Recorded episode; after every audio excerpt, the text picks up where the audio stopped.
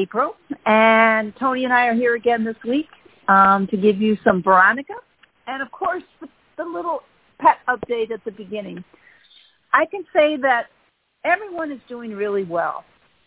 Um, Guinness, my almost 19-year-old miracle, is still kicking. Um, he he has his fragile moments, but he eats, he drinks, he goes out in the yard, he tells the cats off every day. So I figure as long as he's having fun like that, we're going to keep it going. Um, the vet, the regular vet says that he's a miracle as far as he's concerned, and he said it's due to your diligence and laser focus, April, that he's still here. And I said, well, yeah, I agree with that. So, but I wanted to share with you guys today. Um, you know, the world is in a mess, and there's so much negativity any, everywhere, and I wanted to share something really positive with all of you today. Now, as you know, I told you guys I've got sulcata tortoises here on the property, and they're a handful, the big ones especially. Um, I'm having built a very secure thing because I'm really sick of chasing them around and trying to get, you know coax them back home because they they break out. They're like 150, 200 pound tortoises that ram things. So I'm having cinder block cage built so that they can't get out. So I can eliminate that stress out of my life. But the positive thing I wanted to share with you guys is that yesterday, um, it's springtime, and of course it's it's the season of laying eggs for the tortoises. And they lay eggs and they lay them into the ground. Now, because California has really weird soil, if you want those eggs to germinate and grow into little tortoises, you got to take them out and put them in an incubator. Yesterday morning, I came out and one of the smallest of the tortoises were laying eggs. I mean, it was like over and it was dug and it turned around. And I said, oh my goodness. So I sat there because I thought, I'm going to watch and I'm going to get these eggs and I'm going to put them in an incubator. 17 eggs. I could not believe it. I was out there for like two hours thinking, oh, this is going to be quick. Two eggs, boom, boom, two, three eggs. She was going to town. Now, I've done a lot of reading about sulcata tortoises, and I've found that they their shells are sensitive. Because I always thought, well, what's the use of petting or caressing a tortoise because they got this hard shell? I read on the internet that they do have sensors in there and they can feel it when you touch them. So I've changed my attitude about the tortoises. I go out and I pet them. I, and when you try to touch their head, they pull it in, so you can't really do that. But I've been petting them. And a couple of them are coming over to me now for the scratchies. I, I, my mind is blown, but that's what's happening. So this poor little tortoise, and she, I would say she's about medium compared to the other ones and she's laying these eggs. So I was stroking her while she was doing it because I knew she was like her first first laying of eggs. Seventeen. So I've got them all in an incubator, and I will let you know. I think it takes a couple months. I'm not real sure, but it was a beautiful thing to watch. Um, in in a world that's all messed up, this wasn't messed up. This was a function of birth, of life, that I deeply appreciate it. I was a little weepy watching her lay eggs because I'm thinking, okay, the world is going on. People are, you know, animals and things are still reproducing, and the beauty of creation is still happening. So I don't know about the rest of you, but sometimes I kind of lose hope with what's going on in the world. But when I sat there yesterday watching this little tortoise popping out 17 eggs, I went, well, she's hopeful that someone's going to, you know, come out of this. So I hope I at least get one little baby tortoise out of it. I'm hoping.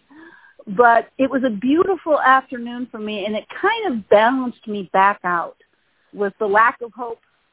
And now I've seen that there is hope, that the world will continue. There's creation happening, and it's so beautiful. So I just wanted to share that with all of you because I, you don't need to hear more bad news. I think it, everyone needs to start hearing good news. And this is a good news moment. Now, some may say, well, you know, this doesn't mean anything. And I said, no, the simplicity of this and the beauty of this people should hear about to give you all hope that creation is still happening. So I wanted to share that all with you. And I had I had a beautiful afternoon. It was a couple hours I sat out. I had a little umbrella. I sat my little umbrella out because, of course, the, tortoises are in the hot sun. So I brought out an umbrella and I said, I'm going to sit here and I'm getting these eggs. And I got them, 17 of them. Now, out of the 17, I think there were two that didn't come out very well. They had little holes in them. But I put them in the incubator anyway because I said, you know, maybe something will happen, maybe it won't, but I'm not going to be negative. I'm going to be a positive person and put these eggs in here with the hope that all 17 hatch. So I'll keep letting you guys know what happens, but I'm hopeful about the world now because of this little tortoise, sulcata tortoise that laid 17 eggs yesterday. So I wanted to share that with all of you because it is a beautiful thing. So Tony, how is yeah. Alex that had the UTI? Alex, Alex, yes. Yeah, it was like last minute. He went out to pee and it was blood. So of course, oh. off I went to the ER, and he has a UTI. But um, it's been a week now, so he's recovering. We're doing okay. Um, you know, it's I can't believe because he went out in the morning and he was fine. But that afternoon, wow. all of us, yeah. So we're all cool. doing fine here. Oh, I'm glad to hear it. I'm glad to yeah. hear it. I was worried. Yeah, because we didn't oh, do a show last week because we, Tony was rushing to the emergency vet. Of course, this stuff always happens on a holiday weekend. You know that. Always. Murphy's Law says if there if a pet's going to get sick, it's going to be like 11 o'clock on Saturday night when there's nothing available but the emergency vet. Right. Right. Exactly. So yeah, wow. I mean, I'm I'm very happy that that's all it was. Oh, me too. Me too. Well, peeing blood is kind of a scary thing to see. Oh God, yeah, yeah. So you know, yeah. I take a deep breath and we just keep going. Cool. Yeah. Cool. Okay. Well, I'm going to go off and get Veronica. Okay. It's your turn to shuffle off to Buffalo.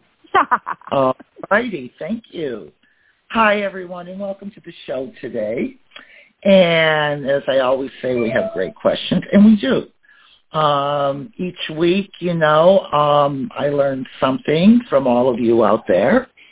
So I encourage you to write in to innerwhispersradio.com, and that's I-N-N-E-R whispersradio.com. Are you there, Veronica?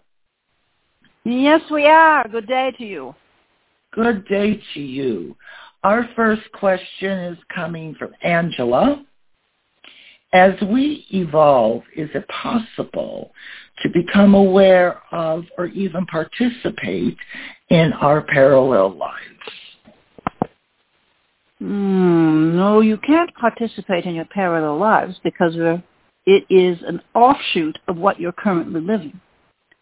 Parallel lives, like say you make, like this lifetime you make the decision to get married and you make the decision to have three children. In a parallel life, you made the decision not to get married and not to have children. You don't participate in them. It is something that happens like a like a prism refraction of energy. It allows you to experience all the things that you wish to experience by making different choices. So you get an aspect of all the different choices around the choice that you made, but you don't participate in the parallel life.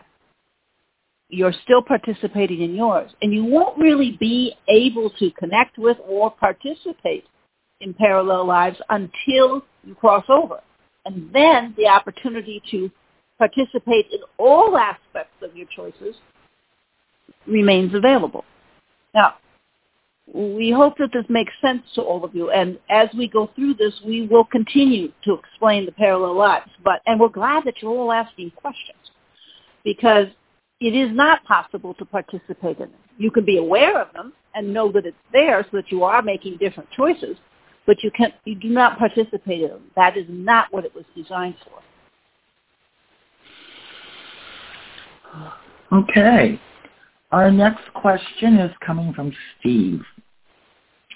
What or who created all that is meaning the physical universe? What or who created all that is meaning the physical universe. Yes. All that is, or the physical universe, was not created by a who or what. It was pure energy that the beginning was in movement state. That energy became conscious. And as the energy became conscious through the intersection of the energy, it began to understand things and started to create the physical reality because of the collision of energy. It isn't a who or a what. It's all energy that became conscious and began to want to know more, want to expand more, and decided in that moment to create a more physical reality to participate in its expansion. Now we realize that that's a little complicated and confusing, but that is what it is in very basic terms. We don't have the time or the ability to explain it in complete depth scientifically in this form. But what we have just said is a basic overview so that you can have some idea of what how it all happened. Our next question is coming from Celine. I miscarried four babies early in my pregnancy. How will they appear to me when I meet them in heaven?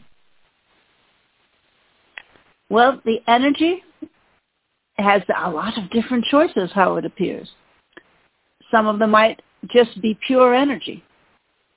Some of them might be they project themselves in who they would have been had they been, you know, made it through the birth process and are allowed to develop. There's a thousand different ways that they can come to participate with you. But we can tell you, rest assured, you will see them again and you will participate with them again. And perhaps if there was an ability to come back into another child that you might have had, they would also do that. It, the, the list is endless, but you will see them again. But they may project themselves as who they would have been, or they might project themselves as pure energy, or they might project themselves as a small child. It depends. And each energy has the ability to make that choice, which is the beautiful part of it. All right, our next question comes from Carla. If we are spirits who are here on earth to experience being physical, then my question is, has it always been since the beginning of time? Our history tells us that the human being evolved. So my question is, where were we present during the evolution? Or did we come in once we became Homo sapiens? Energy started with the most basic amoeba in participation. An amoeba is a small little cell of life. That's how it started and soulful energy did begin to come into an amoeba to sort of get their balance, get their feet wet. Yes, humans did develop over time, but there was soulful energy coming in during that whole process to experience it. And it's, no one waited until everything was perfect and you were Homo sapiens. They all started from the beginning which was an amoeba. And from there, it progressed out and became what all of you are participating in right now. And the human body is a wonderful thing. It evolves, it grows, it becomes more. It, if you treat it right, it'll get even better. Um, it is an opportunity to incarnate, and everyone needs to understand that. But even coming in as an amoeba was an experience. We trust us. I know, and we know a lot of you are smirking and laughing right now, but that is the truth. So think about it, and we think it'll broaden your horizons just a bit. Okay, that was our last question, Veronica. If you want to take a break and come back and give the message to the world, that would be great. All right. Okay. Well, thank you, everyone. Uh, again, you know, I'm I'm like a parrot. I repeat myself. Great questions again, and you know, write in to innerwhispersradio.com. Don't be shy, and there is no question that would be silly or Veronica would not answer. Are you there, Veronica? Yes, we are. Okay.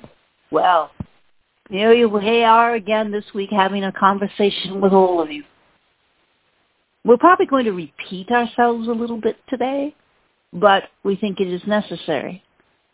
It's time for all of you to eliminate the negativity in your life. Now, that can include negative people, negative events, negative jobs, you know, all the negativity that can pile up and make you all feel a little off-center. We think it's important at this time in your culture to go internal, go to your soul, go to the core of who you are as an energy and soul. Reside there. Make your decisions from there. And your soulful decisions sometimes can be a little different than your ego-based linear decisions. And we think it's all very important right now for all of you to consider that. That linear decisions, soulful decisions, there's a, there's a, a big gap between the two. Decide that you're going to move into the positive arena, no matter what is occurring. Because if all of you tend to slide into the negativity, then evil wins. What you have to do is decide to be positive and connected to your soul as much as you possibly can be, especially in times of difficulty. And you are in difficult times. Go internal. Use your soul to comfort you. Use your soul to help you make decisions that are proper, not a reactive decision, but a full force, positive, active decision. Because if you make decisions from a reaction, especially if something negative hits you and you react to it, those aren't good decisions. You need to make all of your decisions starting here and now from a positive arena so that your life will go according to your plan and not someone else's. It's time to do that.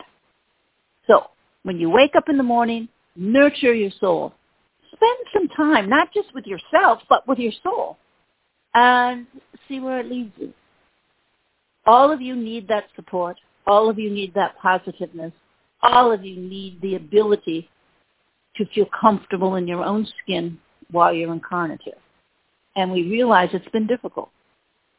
So take a deep breath and decide that you're going to strengthen your relationship with your soul. It's really the only option that you have at this time. So take it.